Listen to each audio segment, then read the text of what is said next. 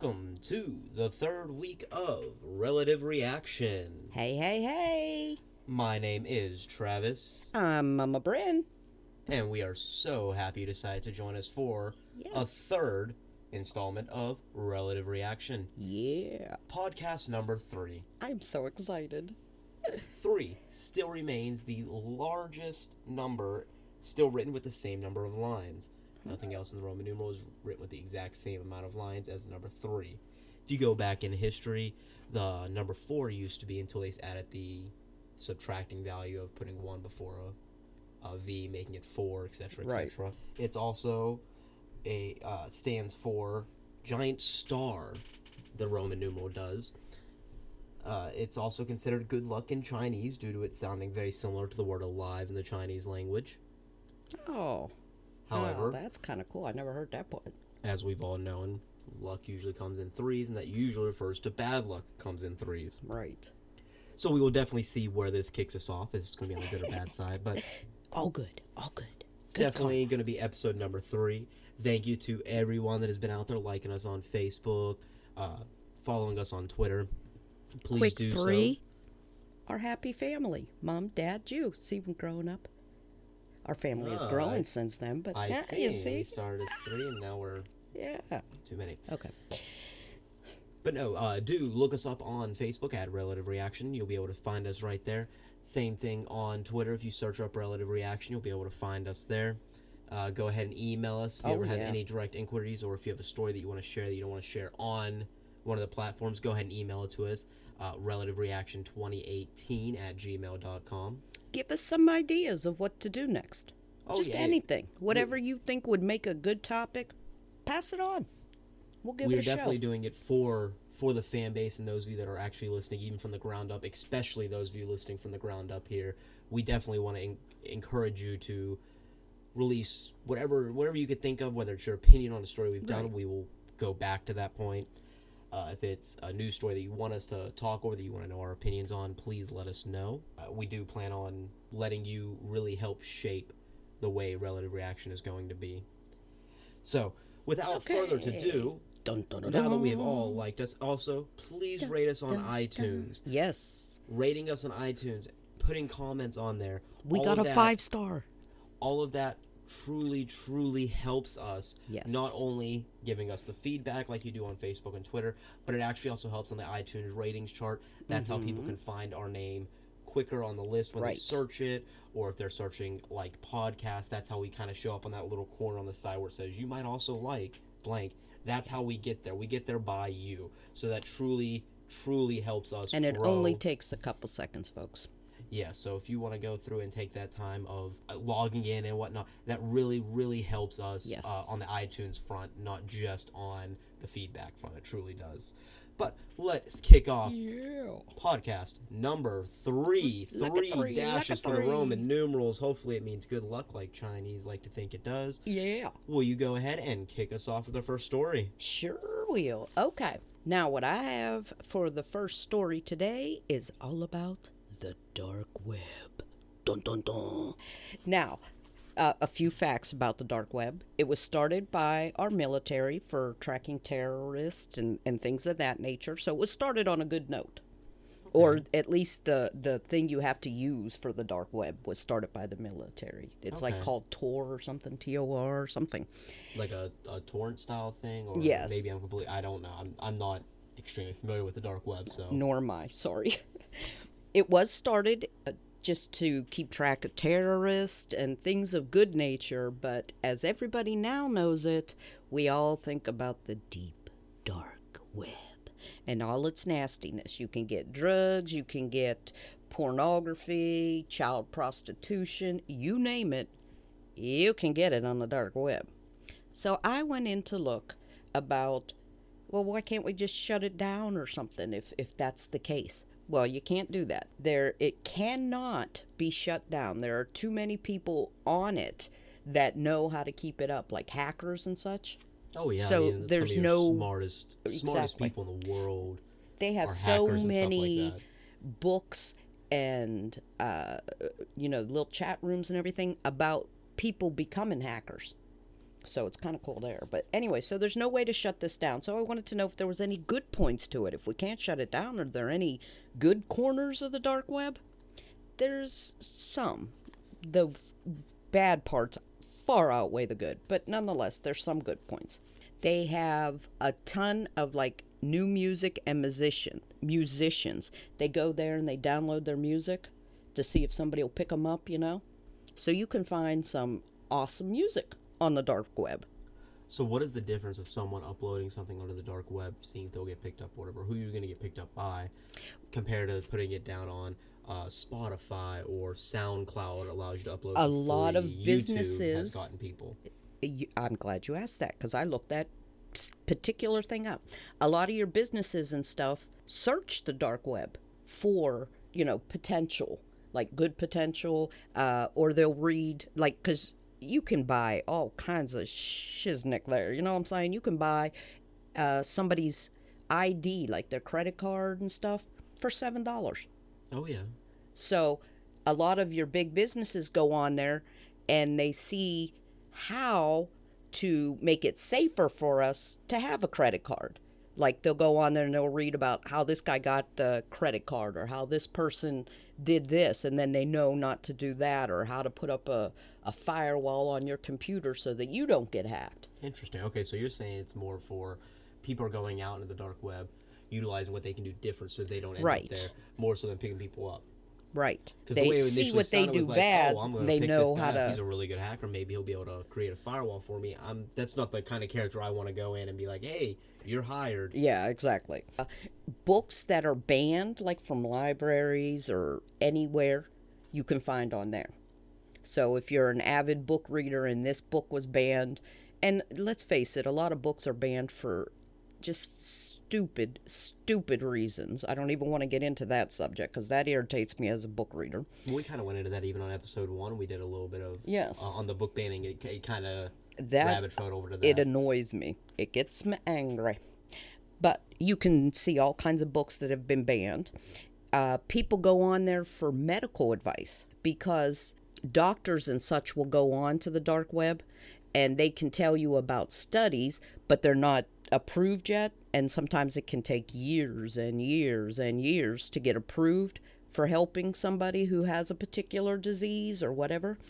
And doctors will write pages on there like, this helped in the study. But again, you have to approach it with caution because you never know if it's good or bad. I don't know if I ever want to approach that. Exactly. I wouldn't on a personal level. But if you have a relative who is seriously in dire pain, or you know is unfortunately going to pass soon, they only have a window, and you can go on there and find interesting things that may or may not help. That being said, if you go to a decent doctor and you are truly a unique case and there's things going up for it, 95% of them will let you know that, hey, there's a study coming out, it's not approved yet, it's not this. You'll have to sign 8 million pieces of paper saying that I know this may not be right, but they will still give you access to it and they'll let you go in at its ground level. Some will. They need people to test it. I was just trying to look up some good points, grasp something good out of this. And there's also tons and tons of police tip hotlines on this because you can't trace people's URL and stuff. You don't know where it came from. Correct. On the dark web. So people are more likely to go in and give a police tip like, hey, I seen Joe Schmo do this, but I ain't saying it. So they can't trace it, but now they have that name they can go and look at. So it's good on that front as well. Yeah, I guess I could see that. The only good thing that, like, when you first brought this up, that I could possibly think of was the amount of cops that can go on there to find people. It isn't easy, obviously. I mean, you have these people, they're routing their browser through, 20 up to 100, different URLs, purposely bouncing off of everywhere so you don't know where it's actually coming from. Right. However, I feel like that could be good. You could find the people uploading. And there's actually like forces or separate, like in a police department, a division made just for the dark web. So they can go in and look and try to find. Cyber vision deals almost solely like a cyber vision part. The dark web. They deal with everything else, but most of it is I don't know, more out there for anybody to be able to pick up and help out.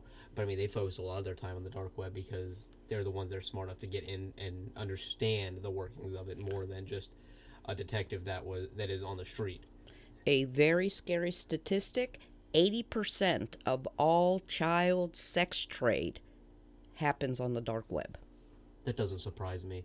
You can scary statistic, yes, but it doesn't surprise me because that is the place to do it. Where else right. You can do it without being caught or as easily caught? The particular article I read, this gentleman bid, what was it, $150,000 on a 15-month-old girl.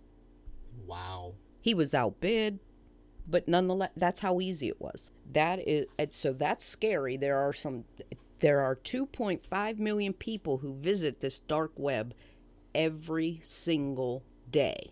Wow. Yes. Really? That's an astronomical number compared to what I expected. So is. I was dumbfounded at the number of people who go. I've never been, so I don't know. I can't personally say anything about the dark web. I wouldn't even know how to go to it and stuff. I truly don't. But obviously I am in a small category here. I've heard of specific things off of the dark web, but I really don't know much on how to access or become an avid user. I really couldn't tell you anything. I have no use for it. No, nor I. This statistic may change because the article is from last year, so they said every year it increases, but 57% of the dark web is all illegal. That doesn't surprise me. No, I thought it was actually going to be higher. Yes, I agree with you. I thought it was going to be higher. What activity on the dark web isn't an illegal activity, with the exception of, like you were saying, the cops going on there to find the people doing illegal activities, or the businesses finding out, how do I not have this firewall end up on the dark web myself? And there are 30 to 40,000 active sites on the dark web at any given time. That doesn't surprise me. They shut down and they open up constantly, though, so you never... Oh, I could tell you, I mean, even the same site that can get shut down will reopen with one letter difference in the name, or it'll be a .ru now, or they'll change something. There was $1.2 billion worth of illegal drug sales sold in a 2-year span. Wow. Well, I guess it's not that shocking if you said the guy, just to see if he could do it, bid on a 15-month-old girl for $150,000 was immediately outbid. So. Yes. So I guess it doesn't surprise me that that much money is just, exchanging and floating through. And as I was saying, $7 is the average price of a stolen credit card on the dark web. Wow. Well, I mean, I guess you have people that go down and their job is to steal identity and credit cards. And, they can steal how many a day you figure. So for them, stealing that, and it's so second nature, I'm sure they have programs set up specifically to check and make sure that it's active, it wasn't shut off, okay, sell. Now there's a group of people who protest anybody trying to shut down the dark web. Those are your freedom fighters, they're called. This is the freedom of speech and freedom of access and all kinds of stuff. But my point is, even though it cannot be shut down, they have no way of shutting this down, because the second they find a way to shut it down, there's a bad person who finds a way to pop it right back up again. So do you think it should be shut down? If at all there was a way we could do it? If at all there was a way we could do it, I mean, I want to say yes. Yes, it should be shut down. But I also say all illegal activity should be done. That should be an issue. There shouldn't be heroin on the streets. But it's a physical impossibility. It is. And even if this were to shut down tomorrow, it would open back up. Even if it was never to open up again, do you honestly think that the child sex trade is going to drop by numbers? I don't believe it is. I think it would take a spike of a drop at first. But then they'd just find a way to do it. Correct. I don't think it should be ever shut down. I know it's probably going to be an unpopular opinion because people are going to think, oh... No, so you actually have quite a big group of freedom fighters who agree. But I'm not. I'm not an advocate for it. I don't agree with it. I don't think it should be shut down, and here's my reasoning, because it will be reopened back up, because they'll reset it. They'll find a way to start a new dark web or whatever it may be. If you shut this down, this takes the good that we're getting out of it as the cops that are going in and breaking in and learning more and more of how to decode certain things. If you shut it down, you just all together pull the plug, go, okay, it's done. What are you going to do? You're going to make all their years' worth of work go down the drain, because now you're going to have to refigure out this new program and how to decode their new one, because they're going to set up a different coding. Yep. they're not dumb either. So I think shutting it down is going to do more harm than good, because it's never going to be done completely. Never. It's like you say, if you're taking drugs off the street, do you think it's going to stop it? No. If you stop this, do you think the child sex slave industry is going to, you know, immediately just go away and never be a thing again? Unfortunately, no. You're never going to stop bad. I think by keeping this up, you actually allow, the more it's up, the more they can do decoding it, the more... the lazier people get, that they might let one thing slip one time. And they do still use it for what it was intended.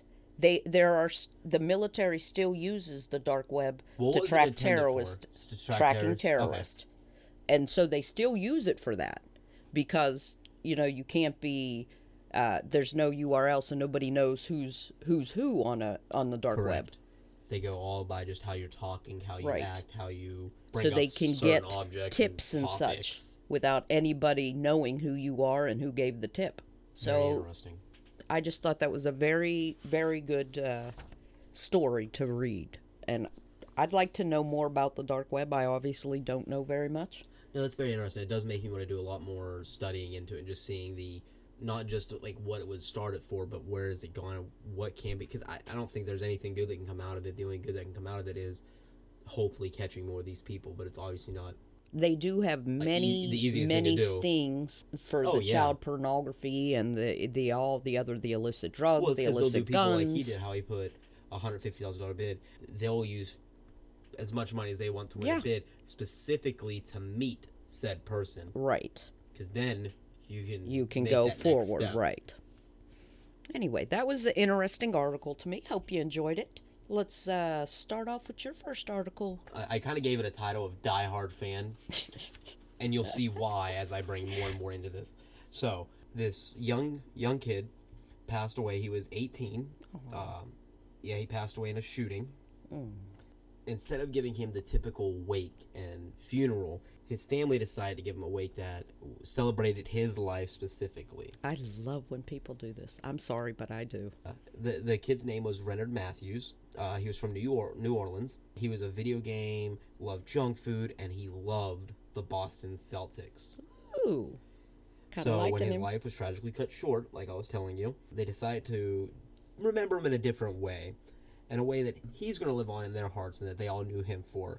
They actually, and I will post this picture up on our Facebook and Twitter, just so you can see the way it was set up. Instead of, like I said, doing the traditional casket, what they did is they put him in a chair, front and center of the room. It was this old reclining chair in front of an entertainment center, and he wore sunglasses for obvious reasons. Yeah. His Kyrie Irving's number 11 alternative home jersey.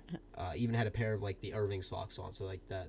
the sock line that's out. He had a pair of Irving socks on. He was holding an Xbox One controller, and they had an NBA 2K showdown being auto-played between the Warriors and Celtics. And beside him, they had like a little end table, and they had snacks ranging everything from cereal to nacho cheese Doritos, and then a bottle of Barks root beer to put the finishing touches on the scene. I see. To me, I think that's wonderful. That shows you who this young man was. I know there's people out there that find anything less than the normal funeral procession tacky, but I do not. I think when it comes to something as severe as death, you should be able to tell people from this young man's death what he was like. He, unfortunately, will never be able to tell you who he is and what he does anymore. So his family is saying, this is who he was, this is what he liked. True. That's the biggest opinion I wanted out of this was, is this a step too far, or is it a new, unique way of remembering? Because there are many people that have passed away that were huge into sports, and they would be buried in their favorite, you know, Dwayne Wade jersey or their Robert Griffin III jersey, whatever they may be, but it still had the traditional funeral setup. Right. So is this going a step too far of taking the casket out altogether and just propping a dead guy up on a recliner and having him, you know, play this video game? To me personally, I don't think it's a step too far at all. That's the biggest opinion. That's the opinion I want out of you, and I would love to hear y'all's opinion of this, because I'm truly curious, is because I'm very torn. On a personal level, I'm torn. Part of me wants to go the traditional route of saying, why don't we just set up a table playing NBA 2K, you know, with his favorite snacks, going, okay, you know, this is like his little memorial, and, you know, have him in a jersey and a casket. But part of me is also like, well, you know, this is nice and unique. This is different. But I don't know. I think we should celebrate people's lives when they pass instead of celebrating the fact that they passed. And this, to me, is more celebration of this young man's life than it is about his death. Unfortunately, he was caught up. What did you say? It was a shooting. And that's a horrible way to go. So let's celebrate those 18 years he had and tell you a little bit about himself. And I agree with that statement. That's like the side that of me that wants this to happen, and I like the uniqueness. But part of me is also slightly creeped out by the fact that there's just a random dead guy sitting in a chair that I'm now staring at. It's abnormal, it's different, it's kind of creepy. I think it all started with what people put in the casket with the deceased. Correct. You know, like for my father, we put in playing cards. He was a huge card player. So we made sure we put in playing cards with him, and a cigarette and a toothpick, because he always had a toothpick in his mouth. Exactly. No, I vividly remember him having the flush of playing cards in his hands, having his toothpick in his mouth, because that was how... That's who he was. Exactly. And I do remember on the flip side of that, maybe kind of going against my second point of being creepy, I remember being at the funeral, and it wasn't a traditional funeral in the sense that we were laughing halfway through a funeral. Yes. Why? Because polka music played, because that's what he wanted. He loved polka, and he loved to do these Dixieland to it. It was, speaking of down here in New Orleans and all, that's the style of music he wanted at his funeral. He wanted like a Dixieland style. And I remember that. And I remember all laughing, so because we were all smiling and laughing at the music. The way he danced, and it wasn't your traditional day. He just liked to make people laugh. That's who he was. Everybody had their favorite lucky joke, everybody had their favorite lucky story, or their favorite card game they would play with them. That wasn't the most traditional funeral either. Right. And maybe this is a good thing. Maybe I am for it more, the more and more I think of it, because just because he was laid in a casket, nothing else was traditional about the funeral. I just think that you can mourn somebody and still smile about their life. Well, I mean, was I missing my dad? Well, of course I was. I loved that everybody who went up to view him in the casket seen the cards, seen the toothpick sticking out of his mouth. They were all like, oh yeah, that's luck. That's luck. I just think that is, to me personally, more of a celebration of life than just mourning of death. Well, I do agree that a funeral should always be a celebration of life, because it should always be the celebration of whatever that person is, good, bad, or different. You can't fix shit now. They're gone, they're dead, they're not coming back. Exactly. Until the zombies come up, they dead, they gone, they 6 feet under, they're burned. Sorry, however, I just pictured my dad as a zombie. He already walked up one, it's fine. Okay, I'm over it now. Ooh. Yes. I'm sorry. Oh. That being said, though, like, so maybe this is a nice new way, because I can also tell you is I just got married a couple months ago, and our wedding wasn't always it's not the most traditional setting. Yes, we did the exchanging of vows, but we didn't have I wasn't in a suit and tie. It was outside. It wasn't your traditional setup either. It was animal friendly. I loved that part. Exactly. It was animal friendly. It wasn't your traditional church setting of, you know, you're sitting in pews. There were doggies walking down the aisles along with the bride and groom and all. I loved it. I guess in a way I am kind of more for it should be unique to the person, because even my wedding ring isn't a traditional wedding ring. It is a band, but it's not your typical band. You know, it has a fingerprint. It has an engraving in it. It has things that are unique to us. This band can't be recreated because it is Carmen's specific fingerprint and handwriting and stuff like that. I love that fact. So back when I got married, I feel the only thing you took out of my wedding is you knew what my favorite color was, because my wedding was red and white. Oh, her favorite color is red, and that's about it. That's all you took out of it. So I do agree with things being more and more unique nowadays. I like that idea, because I don't like everything to be similar, but part of me is still traditionalist in a way, and so I don't know. I want the opinion of everyone listening. I really want to know your opinion. There's definitely a road for both traditionalism and because I like the idea of you remembering his life of what he liked as NBA 2K, as you know. Yes, and he was a huge basketball fan. So I like this, but is this a step too far past the uniqueness to where it gets creepy? That's kind of the line that I want to know. Where is that line at? Where does that line stop being? Oh, that's awesome, that's unique, that celebrates, it speaks him, you know, this says Matthews. Yes. Or where does it go from that to, okay, I'm creeped out, I'm sitting next to the dead kid playing NBA. You know, there's fake announcer saying the same thing for the fifth time, playing on a loop in the back. Where does that line get drawn? Or is there a line? Is every situation unique? That's what I want to know. That's the point that I want to... Good question. That's the opinion I want to know of people. I like it. So go ahead, and where else are we going today? My next story. Now, this one is... So many people discuss it, but I just wanted to kind of find out your own opinion on it. To tip or not to tip? Tipping is standard in all U.S. eateries, you know, the places where you sit down to eat. But other countries don't do tipping. They don't have tipping. It's not a standard process that you tip. What they have in most countries is a service charge that is added in right in the menu price. So you don't have to tip or anything, you know what I mean? It's just the price is raised however many cents, and that includes a tip, like right in the price. I just wanted to ask, do you tip, or are you a non-tipper? Or are you a light tipper? Are you a heavy tipper? What kind of tipper are you?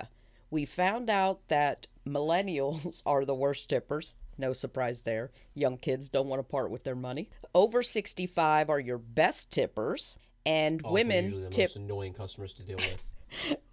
Good thing are good tippers then, huh? Oh, that's the only reason we smile half our days.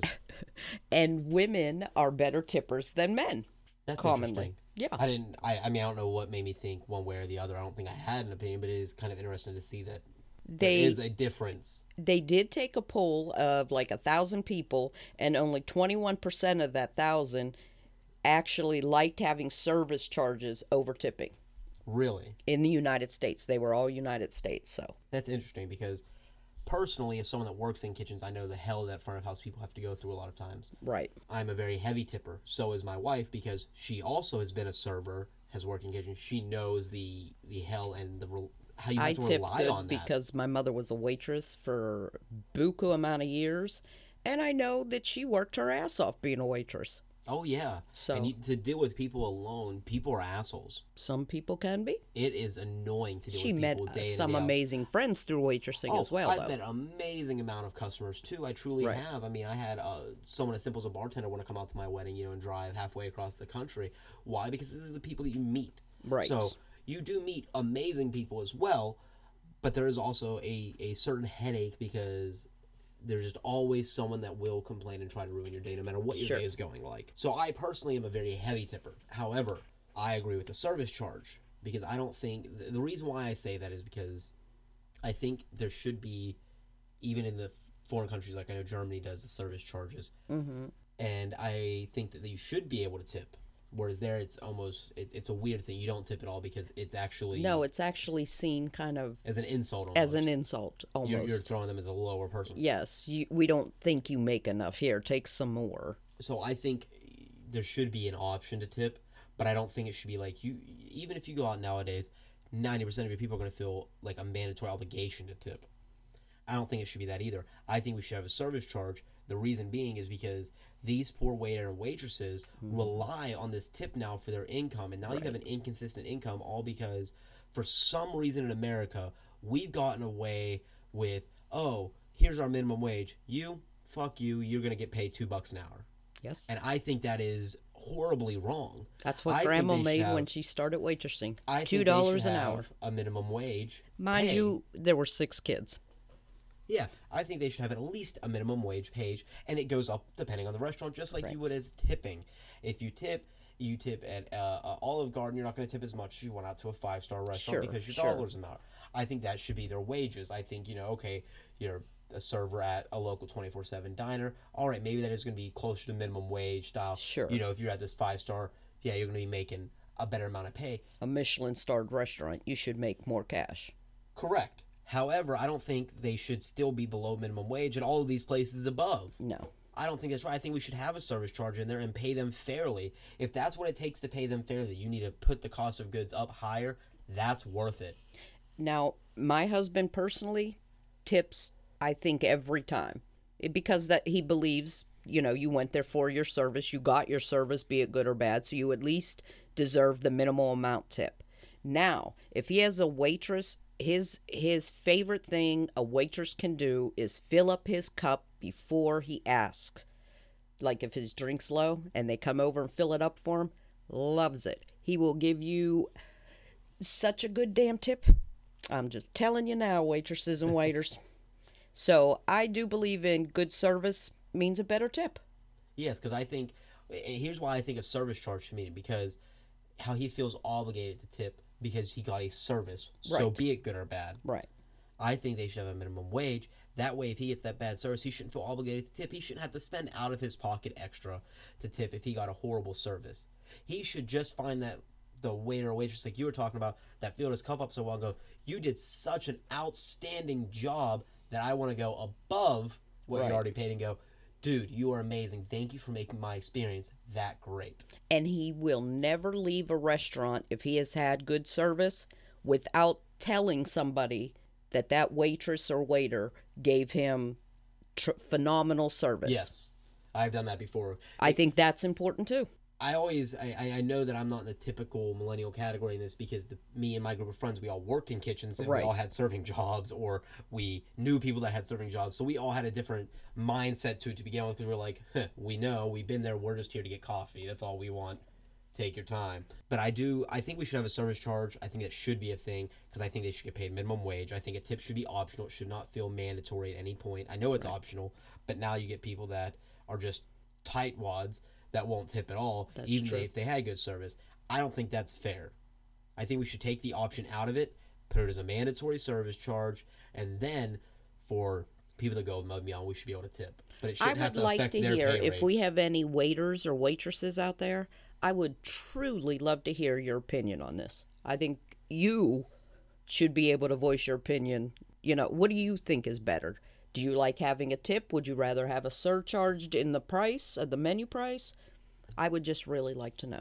Yes, like I said, personally, I think there should always be a surcharge. The reason being is because I think a tip should be above and extra, not what you rely on to take home as your only means of income. Of supporting your family or yourself. I think the average, or at least back when I was in Missouri, one of the waitresses I knew, she made $2.85 an hour.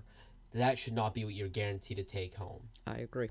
Now, granted, she did a very good job and she made enough. Yes, however, that's what I said. My mother, she was only $2 an hour, all us children, but she was a damn good waitress, so she could bring home the tip money. She remembered the faces, she remembered the orders, so people liked her. Yes, but I do think that you should get paid at least minimum wage, and then it should be go above and beyond as a tip. I don't like this idea that tip is their only means of income, because like I said, you could be the best waiter or waitress out there, get a tightwad that's just an asshole that's looking for something to complain about, and he's not going to give you any money. Now you're out that money, and you just spent, what is your average table? If you're at a sit-down place and you're getting waited on, what is your average ticket time there of the people being at the table? The average table is going to sit there for 30 to 60 minutes. Sure. Okay, so now you took a half hour to an hour out of your day trying to give this person every one of their needs, and they fucked you. That's not fair. It's not. No. Now, granted, on the flip side of that, there's just many people that will go and tip heavy and, oh, you did amazing. You know, I want to give you above and beyond. The one thing that I like, because tipping isn't a thing, like we'll just say Germany. I'll just pick that country. When you go over there and out to eat, your average time at the table is not 60 minutes like it is in the U.S. Your average time at a table could be 2-3 hours. People go over there, they eat, they drink, they talk, they schmooze. So in that case, there's not people like, over here, it's more next table. Let's get this table out, get those others seated in there so that we can get more tips. Speed, all they care about is money in the bottom line. And it's not like that over there, in the sense that they're not rushing you out the door. They won't even come and give you your ticket unless you ask in a lot of foreign countries. Correct. That's why, if you notice in America, a lot of your restaurants, the music is going to be faster beat. Right. Reason being is because they want you out of there. They care nothing about you the second you walk out that door. And there's nothing I hate more than when a waiter or waitress gives you the ticket early, which is fine. I don't mind you giving the ticket early. You know that, hey, at your leisure, that's fine. But they give you the ticket and they never look at you again. Yeah. I hate that. Or they give you the ticket and they never ask if you want anything else. I don't like that, because my husband orders dessert a lot. So, you know, when they'll come over and they'll be like, okay, here's your ticket at your own time, you know. See, that doesn't bother me as much, because I know that is just simple as putting it back in the system. It is. Oh, you want to do it? Cool, it's not a difficult thing at all. But I think, I feel anyway, before they give you that ticket, they should say, is there anything else I can do for you this evening? Would you be having dessert with us, or, you know, anything, before they put that ticket on your table? That's just a personal thing. All righty. Let's go on with your second story, sir. So we have the last straw, which is, I just like the name of it. I want to bring up the idea of Seattle banning single-use straws and eating utensils for the single-use plastics. Right. Now, obviously, there's many more single-use plastics, like our plastic water bottles, right, plastic bags, stuff like that. Lids that the straws go in. Yes. So Starbucks, which is from Seattle, is a really big... Shout out to Starbucks. Is putting a really big foot forward as well. Yeah, they're saying... Make my day. Out of... By 2020, they want to be completely done with straws as well, just as a company in whole. Not in Seattle, not in this company. As a company, they are no longer going to have straws. Right. By 2020. They're going to redo their lids, basically make them an adult sippy cup, if you've seen the prototypes for them. Mm-hmm. So Starbucks will be phasing them out. Interesting fact about plastic, why this is such a big issue, is only 9% of plastic is actually recycled. Wow. Yes, only 9%. About 12% of it is incinerated. Low. So it just goes straight up into the air. And then that leaves you 79% that end up back in the environment. Wow. A lot of it being in our oceans. Some part of the oceans have more plastic than fish in it now. Oh, my gosh. Certain parts of the ocean. It's a huge issue. Wow. Seattle is one of the very first, if not the first, big city to really put their foot down and make as big of a ban as they did here. Now, they are working with the companies, and they're working with, so if you didn't, they told them to all encourage them to use up their straws and plastic utensils by Sunday, which is when the ban went into effect. Now, a lot of your amusement parks and zoos already have done this for years. Correct. Okay, so I think it definitely can work. Obviously, we're not going to amusement parks or zoos. And it's nothing, they're not saying you can't use straws and utensils, but there are straws out there that are made of paper, bamboo, steel, recyclable things that aren't going to go back in the ocean and never degrade. Right. There are a couple other companies that are doing this. Bon Appetit has already done this with their entire company. They are the ones, if you ever go to a White Sox game, any food you get from White Sox game is from Bon Appetit.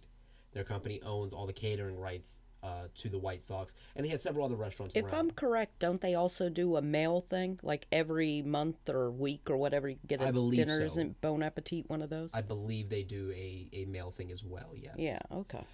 Alaska Airlines is another one that has, for a couple years now, said that they no longer use any kind of single use straws or whatever.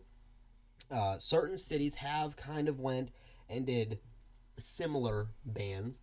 Nothing quite as extreme as and forward as Seattle, but certain ones have said we can't use straws, or there are quite a few cities out there that it is illegal as a restaurant or whatever to just hand out a straw.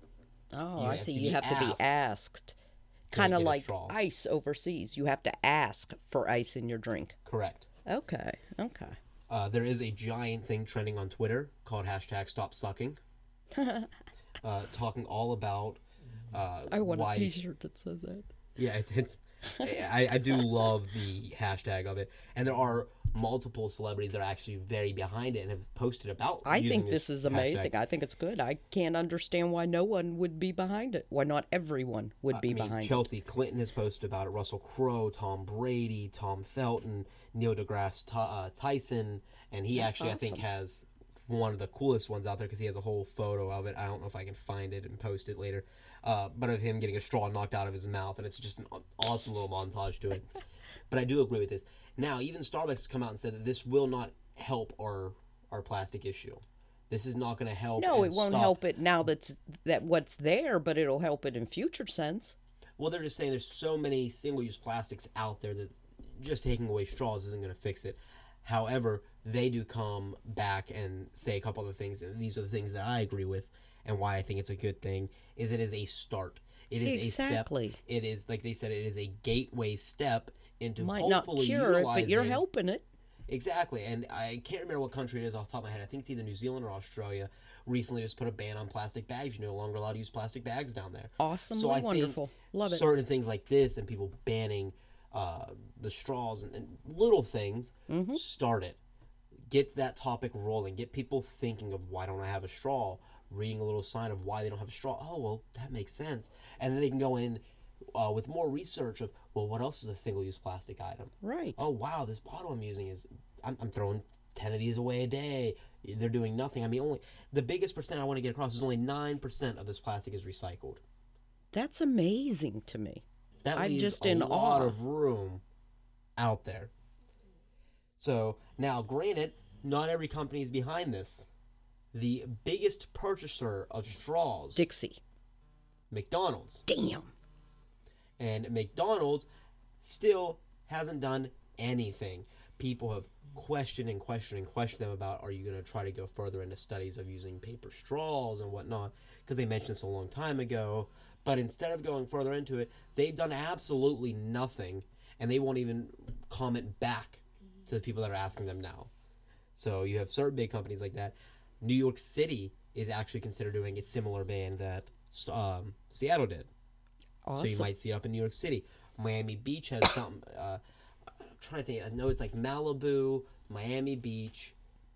There's another smaller town in California, and there's a beach over in New Jersey that have all done the similar bans like I was talking to earlier. They don't have quite the extent as Seattle has with banning utensils and straws, but they have either no straws, or you can't hand it out without it being asked, certain things like that. Those cities have started doing similar things, even before Seattle mentioned this. So it is going out there, and it's starting to get out there, but I want to make it big, because I am actually the more and more I read about it, my wife brought it up to my attention this last week, which is actually what made me look into it, and the more I read about it, the more I'm in love with this idea and concept. I truly, truly am, because I think it's a good start. And I think I'm a big straw user. I use a straw every day of my life, but I use the reusable straws. Yeah. You know, the straw and lid, like in the cup, the whole kit and caboodle. It takes me but 10 seconds to rinse it every time before I put in my other drink, new drink, whatever. I'm a big straw user, so I think this is awesome. I'm all for banning the plastic straw. And not to mention...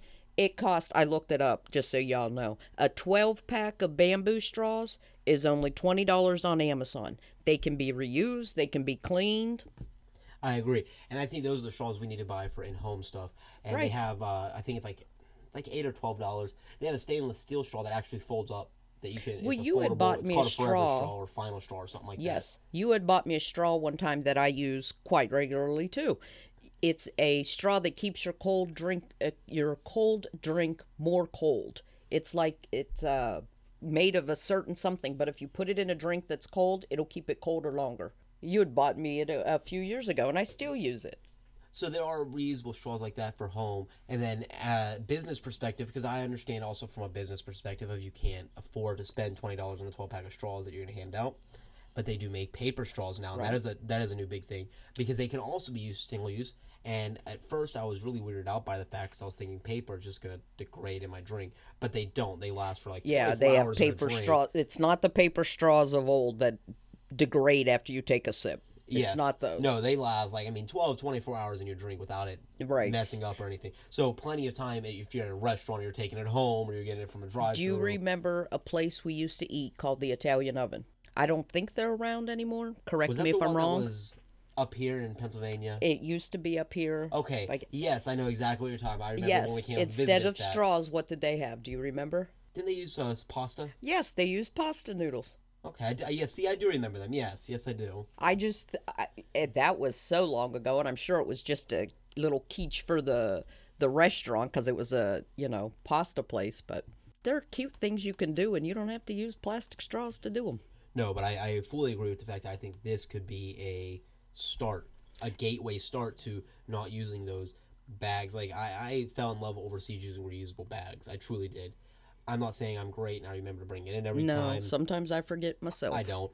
And quite often I'm just running to a store for, one thing, and I never even think about it. But I do like the concept and the thought putting behind it of not using as much plastic. Right. Because it is, the number is just astounding me at 79% ending up back in the environment. I mean, the fact that they're part of these oceans that have more plastic than fish is just depressing. I did look up just out of curiosity, some are straws like bad for you health-wise? So I looked up. These are all from doctor sites, by the way. Using a straw causes much more internal gas.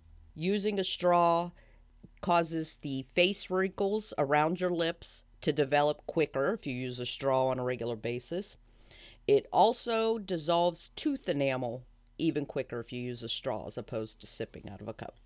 You used to yell at me when I was younger about not using straws because it's bad for your teeth. Mm-hmm. You that was a myth. Straw, so... Yes, I did. That's just kind of funny. I mean, this is years and years ago. Yes, I sure did. Funny because that's what I think of. Because it's, I don't know, we'd go out and I'd be like, put a straw in there. I sure did. Because I never liked straws. It has nothing to do with the. It was way before I was even old enough to really care about plastic or what the concept of waste and environmental issues are. But like, I don't know. I never liked straws. It just was never. I'd rather just drink out of a cup. That was a good article, man. I like that. I think I am behind it 110%. I truly am, and I found it very interesting, and I want the. I think this is a great thing to get pushed out there because I do think it's like a little gateway for it, so that way we don't use as much plastic. Like this isn't going to affect anything in our oceans, even the fact of no straws isn't going to affect anything in the future or anything like that. It's really not because it's such a minuscule item. But I think it is a good start to get a gateway and that thought rolling and that thought just kind of going out with it to hopefully one day maybe not be using as many plastic bottles and bags and et cetera, et cetera. Exactly. Good story. I liked it. All right. We know that sound. It's time for the last clip. Today, my last clip is all about protein bars. How good are they for ya, really? If you watch commercials and ads and stuff, it always shows people instead of getting that candy bar, you pick up a protein bar because that's got to be so much better for you. Or it'll show you the guy in all hiking gear up there eating a protein bar as opposed to a Snickers. Let's see if they're actually better for you. First, I just chose Snickers because it's my favorite candy bar. So that's the bar I chose.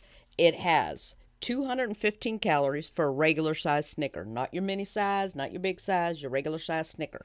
Has 215 calories, has absolutely no trans fat whatsoever, which is the bad fat. Didn't know that until I looked it up. Had zero trans fat, no. And they range, on average, about 89 cents for Snickers. I'm thinking, let's go see what the protein bars cost and how good are they for you like they say they are. So, Think Thin has out a chocolate bar. That's the name brand, Think Thin. I've seen them. You can find them anywhere. I think I've seen them at Target last, but they're everywhere. Now, it has 250 calories. It has 12 grams of sugar alcohol in this bar, which you're saying, what the hell is sugar alcohol? Yes, I am, because I wonder what the hell that means. It's a man-made sugar instead of a natural sugar. Okay, so it's just the difference between naturals and... And it's not all that good for you because it's not natural. It's man-made, so there's obviously more chemicals and such in it. And it costs $1.15 for an average bar. So that one's definitely not better than no Snickers. Next one I chose. Natural Valley, because everybody knows Natural Valley. They have a protein bar out. It's a chewy one they have with peanuts and all that. I love peanuts and cashews. I've had Natural Valley myself. They're quite tasty. This one is the protein bar, though. I've never had their protein bar, so I can't physically say if I like it or not. This has 190 calories, which is almost the same as the Snickers. But this has 10 grams of soy protein, which you're thinking, ooh, soy protein. That's got to be good for you. Protein, that's good. No, this is one of them words they use to make you think it's good for you, but it ain't. This is bad for you. Soy protein is not good protein. And on average, they're only 60 cents, though, on average for a single bar. Next one I looked up, and the last one. Now, you can look up any kind of bar you wanted. I just simply looked up these three. The next one is... I would probably look up Clif bar. Those are the ones I think it tastes amazing. Clif is good. I didn't even think of that, yes. The next one I looked up is the Simply Protein bar because I see those in the checkout lines all the time. So I looked up that one. That one only has 150 calories, which is good in there because that'll save you a little over 50 calories from a Snicker if you're into the calorie, watching your calories. But this Simply Protein bar has more than I could actually list and read out to you of lab-made food alternatives in this bar.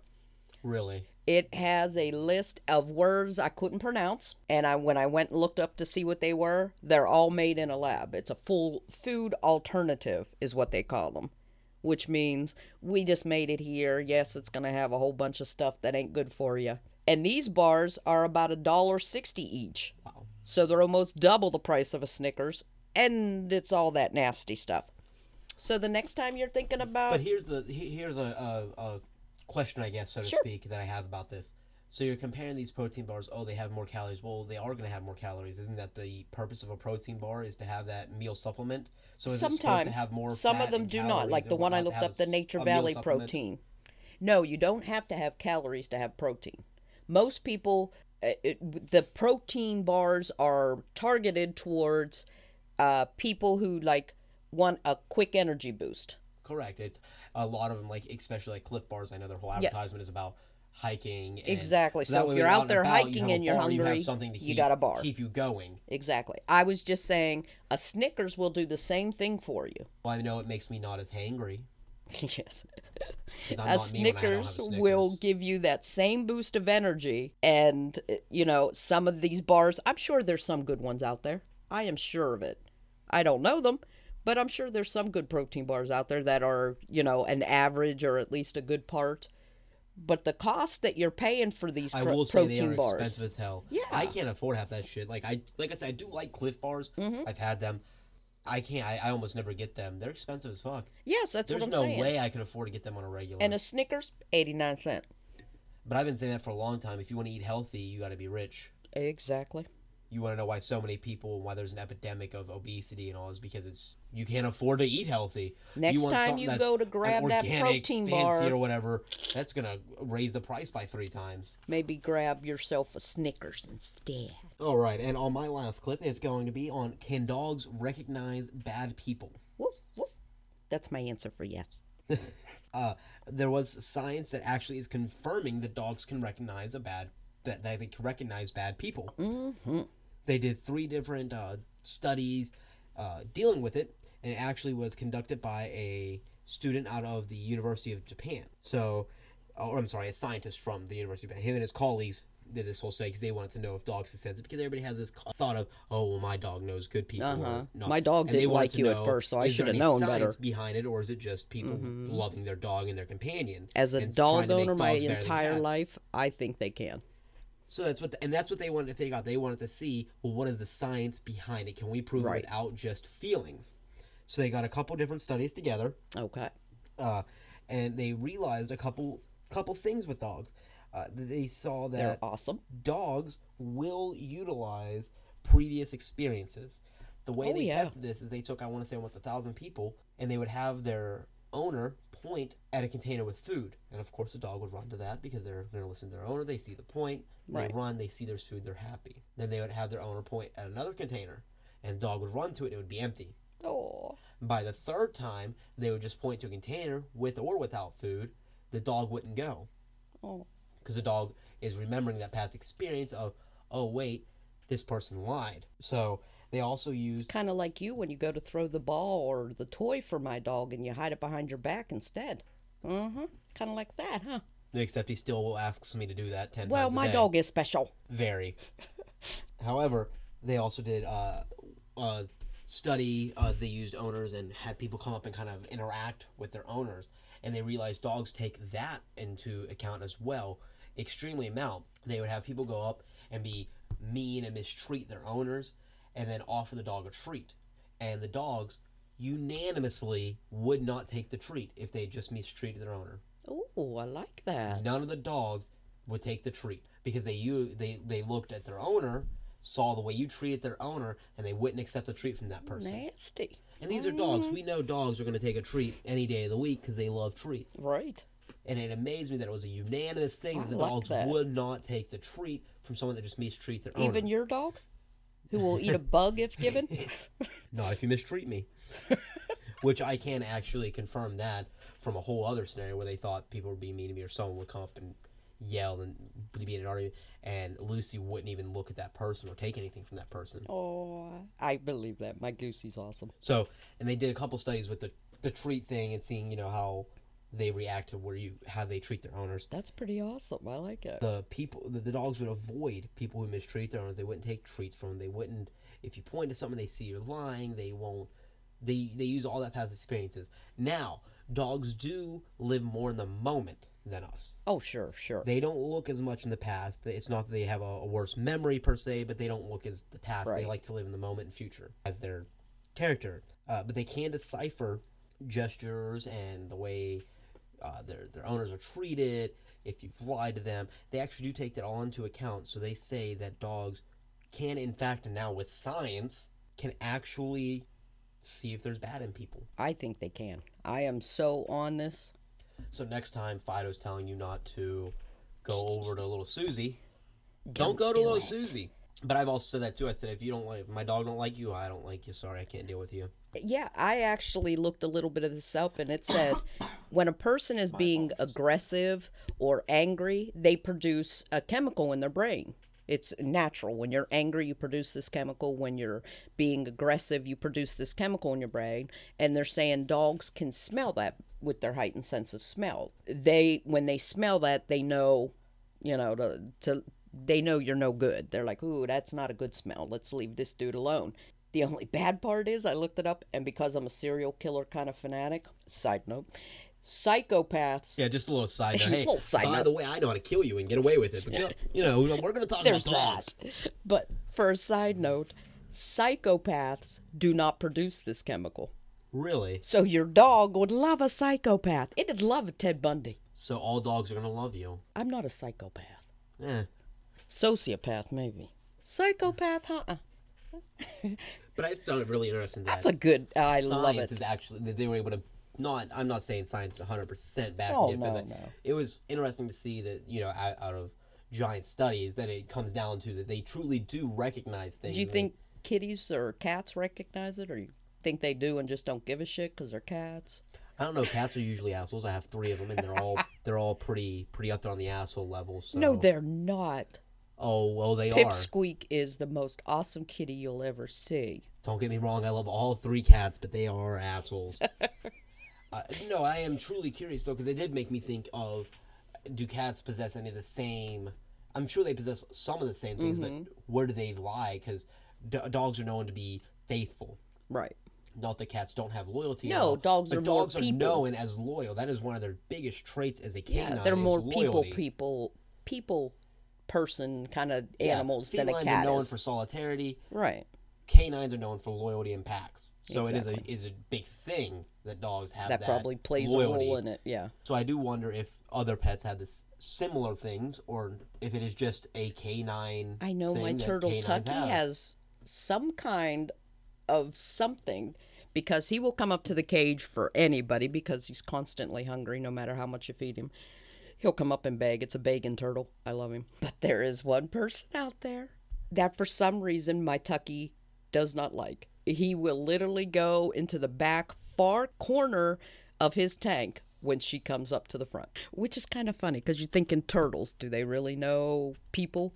I'm telling you, my Tucky does. It is very interesting. But I do wonder if it goes on to cats and on. Yeah, to other animals, just curiosity. But dogs do truly sense attitudes of people. They see how you treat their owners, and they care about that. They are that pack mentality of whether they're going to like you or not. If you get a chance, why not drop us a photo of your animal, your pet?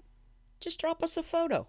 Go up on our webpage and drop us a photo of your pet, and I'll put a photo up there of my Tucky and my Dozy and my Granddogger and kitties. Just go check them out. They're awesome. I love animals. I will love seeing a picture of your pet. Trust me. Yes, no, I'm a huge, huge animal person. I would love seeing that. And how do we go and post that picture up? Well, that's a good question. We go to the site, Relative Reaction on Facebook. Just look it up, and you'll go to our site and just post it on up there. Tell us what you thought of the podcast. Go ahead and add us on Twitter at Relative Reaction. Well, actually, it'll be at Relative, REACTI1. Right. But... same thing, if you look it up, you'll be able to tag us on that and post your picture up. We'll give a shout out to your pet. For Yes. Oh, yeah. Always definitely. Give shout-outs to pets. But go ahead. Make sure you do like us on Facebook and Twitter. Rate us. Go ahead. Send us an email if you need to over on our Gmail account, Relative Reaction 2018 at gmail.com. Tell us how we're doing, how you're liking it. Please rate us on iTunes. Oh, yes. Drop us a comment. All those things do actually help on rating it up and putting it up on iTunes. You would be amazed. I think we've gotten better since our first. I got to be honest with you, folks. But let us know what kind of stories do you want to hear. What did you think of this week? Let me know if we went too far when I was talking about diehard fans. What was your last straw of the week? What do dogs recognize? I mean, let us know. And then remember, always, always, always, as we're ending this with a pet thing, spay and neuter your pets and some of your relatives. Well, most of them.